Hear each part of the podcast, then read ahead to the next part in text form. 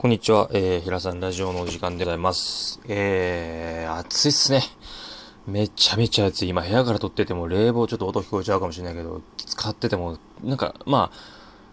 あ、汗だくにならないけどちょっと暑いかなぐらいになっちゃうんで、まあ扇風機かしちゃうとね、あの、音も入っちゃってうるさくなっちゃうんで、これ結構感度いいんですよ、ラジオトークの。これね。あ、はい。そんな感じで。相変わらずなんかそういう なんかネタ言うのおもんないな、前は。まあ、そんな感じで、はい、始まりました。えー、っとね、今日の話は、あの、なんで私がね、あの、平さんがね、あの、ライフコーチになったかという、どういうプロセスを経て、えー、なったかという話をね、あの、皆さんとちょっとシェアできたらなと思って、あまりにもね、ちょっと自己開示が得意じゃないので、こういう機会とかがないと、ちょっとうまくね、あの、表現できないかなと思って、せっかくだから、ね、せっかくこうやって接してね、あの、聞いてくださる機会が増えてきたので、えー、ね、知らない人の話を聞こうと思わないでしょ？だからまずちょっと聞いてもらって、ああ、こいつこういうことでこれやってんだ、ライフコーチやってんだっていうのを分かってもらえれば、えー、いいかなと。で、やりたいことを見つけるためのプロセスというか体験があるので、それをちょっとシェアさせていただくと、どういうふうにして自分がやりたいことを見つけられるのかっていう、そのための、うーん、まあちょっとね、あの、一瞬ではありますけど、そういうのがシェアできればなと思います。はい。じゃあ早速行ってきましょう。えっとね、あの、ライフコーチになったのっていうのは、あの、結論から言うと、あの、クリス・モンセンさんっていう方がいらっしゃるんですけど、ライフコーチっていう仕事があって、まあ、簡単に言えば、アドバイスをするってことですよね。人の悩みに対して、あの、まあ、カウンセリングじゃないけど話を聞いて、自分の体験とか経験とか知識を、えー、べて、えー、クライアントさんに、あの、シェアする。まず聞くのが仕事ですね。聞いて、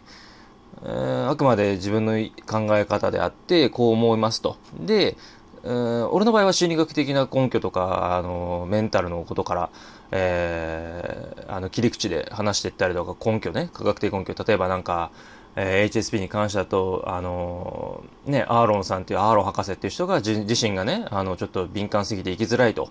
うん、思っていたと。で、AC ね、ああの、アダルトチルドレンの傾向があるという研究があって、1996年に、えー今も、もうね、ある程度知られてきてる highly sensitive person、つまり HSP っていうね、あの、敏感さんとか、えーね、あのー繊細さんって言い方するんだけど、それを研究発表したみたいな、そういう、こう、できる限り、その、結果こういうのが、あの、研究結果出てて論文でこういうの言われてますよとか、あの、20対60対20とかね、20人好かれてて20人嫌ってて60人はどちらでもないみたいな人がいるから、別に20人ぐらいね、100人中20人嫌われてるが大したことないよと、みんなそうだよと。で、60人とか20人ぐらいが、あの、なんつうの、こう、分け隔てなく話してくれて、しかも20人はあなたのこと好きだよっていうこととかね、そういうのも研究があるわけで、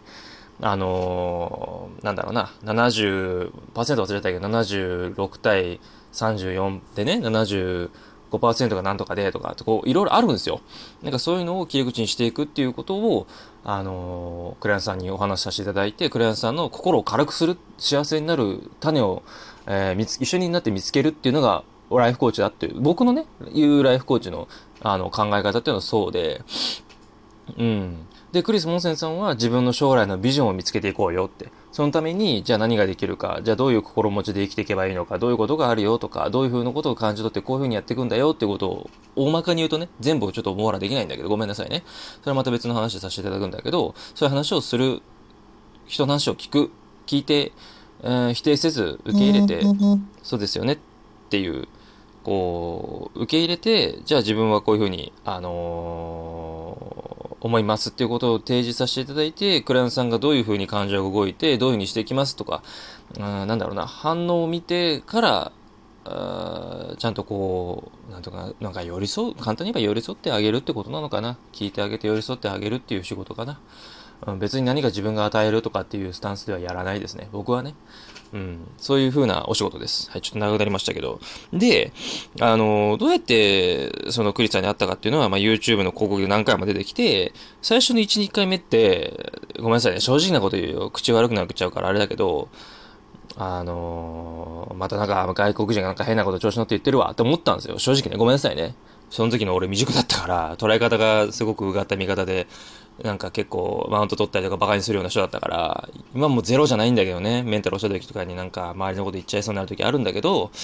でそういう感じだったんですよ。で、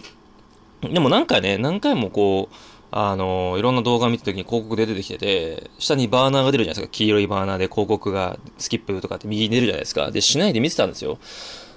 あ、結構ええこと話してるやんと思って、あ、じゃあ、ちょっと聞いてみっかってなんか思っちゃったんですよね。時間もあったし。で、まあ、ちょうどその時仕事なかったんですよ。仕事なくて、一人暮らしのアパートで生活してて、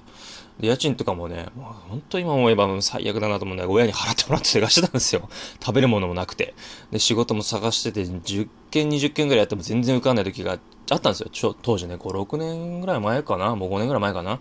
あったんですけど、その時に見て、で、ちょっと、ちょっとチャンネル見てみようと思ってチャンネル見てみたらいつの間にか5、6個ぐらい見てたんですよ。あ、俺意外と心の話やっぱ好きなんかもって心理学の学校行ってたからね、大学が。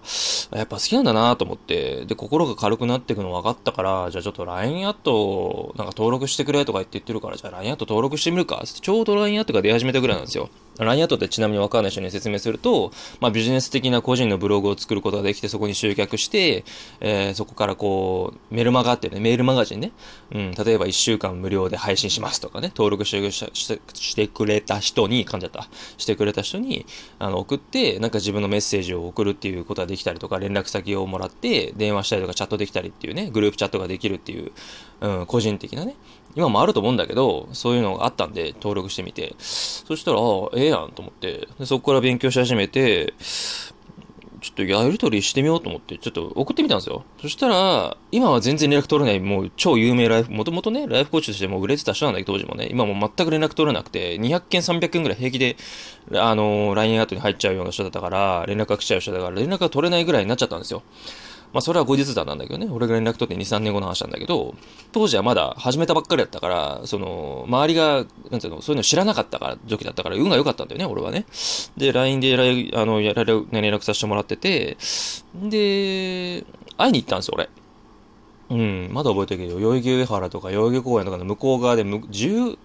向こう側か遊園だったっけな？自由側か遊園？向こう側か遊園？わかんないけど、なんか、あの、横浜じゃないわ、えっと、神奈川かな？にあるじゃない？あの、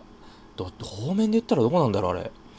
ちょっと覚えてないんだけど、何線乗ってるか覚えて、もう記憶がないんだけど、もう4、5年ぐらい前なんで覚えてないんだけど、そこまで会いに行ったんですよ。で、ある時、あの、電話で その時ね、勘違いから生まれてて、すごく今でいいいい勘違いだったなと思うんだけど、あチャンスつかんだなと思ったんだけど、彼はね、電話でやり取りして、えー、っていうこと考えたらしいんだけど、俺は勘違いしちゃって、当日ね、あの、平日だったと思うんだけど、向かっちゃったわけですよ。彼の事務所に、会社の。で、ああ、違うんすか？みたいな話したら、ああ、じゃあいいよ、来てくれてんだったら会おうよって言ってくれて、時間作ってくれて、場所まで送ってくれてね、マップを、Google マップで送ってくれて、ピン打ってくれて、ここだよ、って言ってね、あの、LINE で送ってくれて、じゃあ行きますつって会って、2時間ぐらい、あのー、コーチングしてくれて、コーチングって、つまりどういうことかっていうと、その自分のね、俺が何が得意で、どういうことが好き、どれが嫌いで、どういうことがスキルがあって、どういう風なメンタルを持っていて、どういう考え方の思考で毎日過ごしていて、どういう習慣があってとか、全部こう、ブラッシュアップしていくわけですよ。こう、ブラッシュアップじゃないな、ごめん、言葉間違えた。えー、可視化していくわけですよ。表現していて、紙に書いて。で、いろいろ相談して、俺はこうこう思います、こういうこと好きで、とか、サッカーが好きで、とか、本読むのは得意じゃないです、とか、勉強あんま好きじゃないです、とか、いろいろこう話したわけけですよ。で、メンタルの話とかは好きだよ、みたいな話とか、休日何してんの？とか、なんか何、どういうの好きなの？みたいな話をしながらね、世間話が始めてって、で、してったら、一番もう覚えてるのは、自己開発好きだよねって。あ、俺、ひらちゃんって言われてたから、あの、ひらちゃん、あの、自己開発好きだよねって言われて、あ、そうなんかな？そんな自覚ないけどな、本も読まへんし、YouTube はだらだら見てるだけだけどなとか思いながら、でも、自分のことと向き合うこと好きでしょ？みたいなこと言われて、なんかそんなような内容だったと思うんですけど、あ、そうかもしんねえなと思って。で、当時彼がやってたビジョンプログラムって今もあるんだけど、まあ、改良されて多分もう、3回ぐらい改良されてると思うんだけど、俺はその改良される一番最初の初歩段階の、あのー、段階のやつやってたんだけど、それの中に沿って、えー、勉強していくっていうのがあって、それもね、割引してもらったの。これ勘違いして2回ぐらい同じもの買っちゃって4000円ぐらいだったかな、当時割引で。手始めの時に。で、本当は2万ぐらいするんだけど、いいよ、っつって。1万6000円はいいよって言って、言ってくれて、じゃあ、そんな減ってくれてる人の ね、気持ちもなんか無限にできないし、やっぱり一生懸命やろうと思って、うまくいってるし、人生この人って、俺もこういう人みたいになってみたいって同じ人になれないけど、ちょっとやってみようと思って、せっかくだしやろうっつってやったら、少しずつ見えてきて、あ、俺もライフコーチになりたいって、その2時間無料でコーチングしてくれて、しかもその2時間の無料のコーチングもありえないんですよ、彼の単価からしたら。彼、言ってたんだけど、今どうなのかわかんないけど、値段とか時間ちょっと、あの、大まかで大雑把なんでごめんなさいね。はっきりした、ね、数字覚えてないんだけど、多分3時間で3万円とか4万円ぐらいなんですよ、コーチング。1対1で。単価が 1, 1日1時間、えー、やるだけ1万とか2万ぐらいだったと思うんだよね。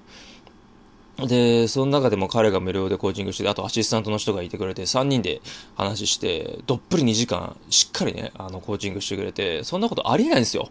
あんだけ自分でビジネスやって何億も稼いでる人か